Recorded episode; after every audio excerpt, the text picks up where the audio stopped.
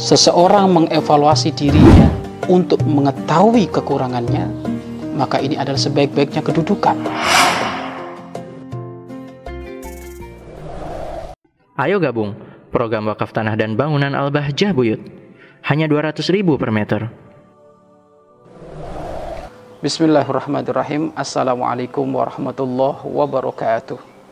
Alhamdulillah. Al-Karim Al-Mannan Sallama Ala khairil anam Habibina wa syafi'ina Wa kurrati a'yunina Wa maulana Muhammad Sallallahu alaihi wasallam Wa ala alihi wa ashabih Wa tabi'ina lahum bi ihsanin Ila yaumiddin Amma ba'd Pemirsa yang dicintai oleh Allah subhanahu wa ta'ala yang didamba oleh seorang hamba.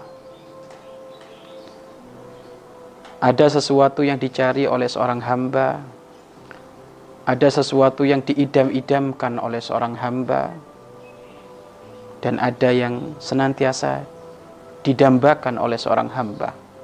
Apa itu? Husuk adalah hal yang dirindukan hamba-hamba Allah Subhanahu wa Ta'ala merasa dirinya hamba yang selalu diperhatikan oleh Allah Subhanahu wa taala selalu menghadirkan Allah di dalam hatinya langkahnya tutur katanya cara berpikirnya obrolannya teman-temannya jual belinya serta hal apa pun dalam keadaan dan waktu apa pun senantiasa menghadirkan Allah Subhanahu wa taala ini adalah dambaan bagi seorang hamba. Khusuk. Khusuk menghadirkan Allah senantiasa mengintainya. Senantiasa memperhatikannya. Terlebih-lebih adalah khusuk di dalam solat. Terlebih-lebih lebih khusuk di dalam berzikir.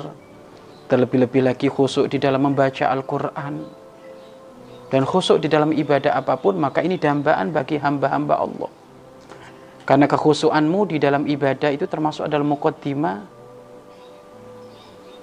engkau telah menemukan manisnya ibadah. Kenapa sih ada orang itu di dalam ibadah tidak istiqomah? Bahkan naik turun bahkan pada puncaknya sampai berani meninggalkan ibadah yang fardu. Sholat lima waktu kadang ditinggal kadang diamalkan kadang ditinggal. Loh, sebab musababnya itu apa? Sebab musababnya karena dia belum menemukan manisnya ibadah kepada Allah lah manisnya ibadah kepada Allah itu adalah khusuk maka siapa pun kita harus belajar khusuk siapa pun harus rindu kekhusuan ini. Dan memang urusan khusuk ini murni pemberian dari Allah subhanahu wa ta'ala. Kita hanya ikhtiar saja usaha saja. Maka pemirsa di mana pun anda berada hendaknya mulailah dari sekarang aktivitas apa pun yang berhubungan dengan Allah, ayo kita belajar khusyuk. Hal apa pun yang akan mengganggu aktivitas ibadah kita, maka hendaknya itu dipinggirkan. Di saat kita membaca Al-Quran, mungkin HP kita, kita singkirkan dulu. Hiruk pikuk yang ada di kanan kiri kita yang bakal mengganggu kesyahduan kita melafatkan firman Allah, hendaknya itu semuanya dipinggirkan. Apalagi kalau kita sholat, televisi dimatikan, hal-hal yang bakal mengganggu pun semuanya di, dikondisikan. Maka ini akan membantu kekhusuan kita. Kemudian selebihnya maka hadirkan bahwasanya kita ini adalah diperhatikan oleh Allah. Khusyuk itu kan disebutkan oleh para ulama anta budallah ka'annaka tarohu fa ilam takun tarohu fa innahu yaraka. Menyembahlah engkau kepada Allah seakan-akan engkau melihat Allah. Apabila engkau tidak mampu melihat Allah, maka yakinilah Allah melihatmu. Memang kalau ibadah kita melihat Allah, ini bukan kelas kita. Karena masih banyak hijab yang menghalangi sehingga kita tidak mampu langsung melihat Allah kecuali nanti di surga Allah Subhanahu wa taala. Akan tetapi jika kita tidak mampu melihat Allah, maka yakinkan diri kita ini diperhatikan oleh Allah. Bagaimana diri kita tidak diperhatikan oleh Allah? Wong di kanan kiri kita itu ada malaikat rokib atid kok pencatat malaikat pencatat kebaikan, malaikat pencatat keburukan. Artinya apa? Ketawa kita, senyum kita, obrolan kita, mungkin sedih kita, gunda kita, menangisnya kita, itu semuanya ada catatannya di hadapan Allah. Maka nanti kita akan dimintain pertanggungjawaban di hadapan Allah nanti kalau kita sudah menghadap kepada Allah. Nanti akan dibeber satu televisi yang besar, satu layar yang besar, yang isinya itu adalah catatan amal kita. Sehingga dari situ nanti kita akan tahu tidak tidak ada yang kelewat sedikit pun per detik, per menit, per jam tidak akan kelewat. Maka dari sini jika per detik, per menit, per jam Allah senantiasa memperhatikan kita, maka tentu kita harus belajar khusuk. Khusuk itu apa? senantiasa diri kita diperhatikan oleh Allah sehingga kalau merasa diri kita diperhatikan oleh Allah maka kita tidak sempat mengambil yang haram tidak sempat ngomong yang haram tidak sempat melihat yang haram karena merasa diperhatikan oleh Allah Subhanahu wa taala contoh orang berkendara orang berkendara motor. Kalau tidak ada info akan ada razia mungkin ada orang yang nyantai-nyantai saja. Kan gitu kan? Nyantai-nyantai saja mungkin STNK-nya ditinggal SIM-nya ditinggal helmnya ditinggal mungkin kalau sekarang maskernya ditinggal. Akan tapi kalau sudah ada informasi ada razia wow. Razia itu apa? Inti diperhatikan nih. Kedisiplinanmu diperhatikan nih keseriusanmu di dalam berkendara diperhatikan nih kekhusuanmu di dalam berkendara diperhatikan nih bagaimana ini oh kalau sudah ada informasi razia besar-besaran wah ini langsung Loh kenapa kita tidak menghadirkan setiap waktu razia akan di, akan digelar? Kan harusnya seperti itu. Maka kita pun harus merasa seperti itu.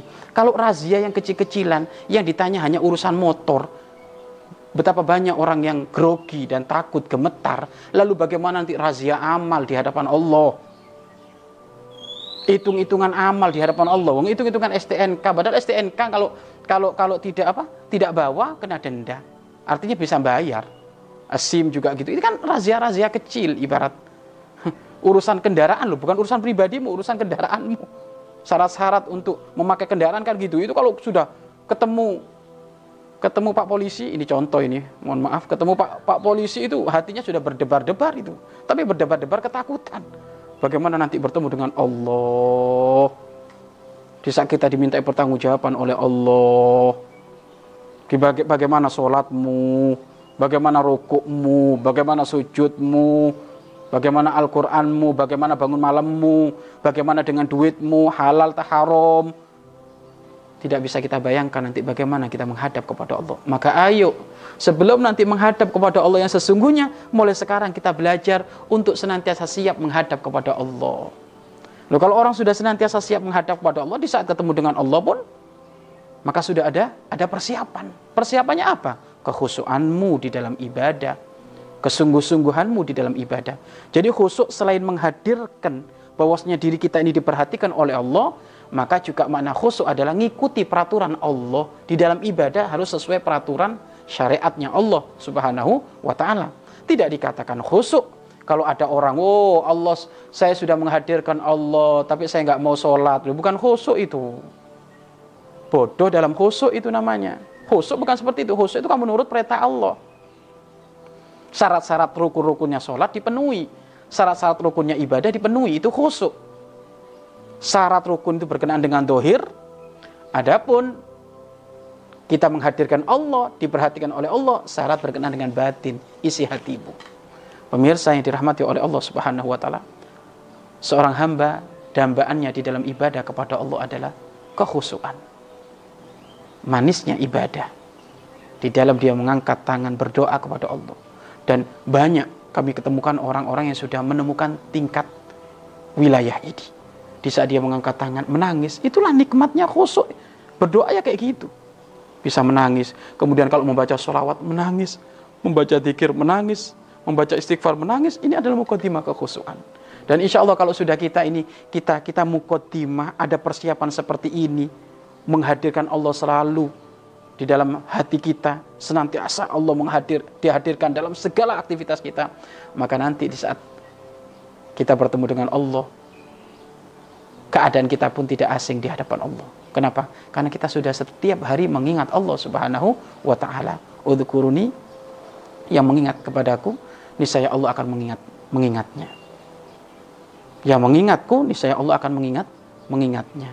Maka kalau kita sekarang ini senantiasa menghadirkan aktivitas apa pun, aktivitas jual beli, aktivitas di rumah, aktivitas di mana pun, hal apa pun, keadaan apa pun, hadirkan Allah. Waktu apa pun, hadirkan Allah. Di mana pun, hadirkan Allah. Agar supaya ada kontrol hidupmu menjadi hidup yang sempurna. Khusyuk harus kita latih. Khusyuk harus kita minta kepada Allah. Khusyuk mulai sekarang harus kita jadikan dambaan kita di dalam ibadah kepada Allah Subhanahu wa taala. Maka dari khusyuk ini nanti kita akan menemukan manisnya ibadah. Dari situlah nanti Allah akan ridho sehingga di saat Allah ridho nanti kita semuanya dijadikan ahli surga Allah Subhanahu wa taala. Wallahu a'lam bishawab. Mari berinfak untuk operasional lembaga pengembangan dakwah Bahjah Buyut.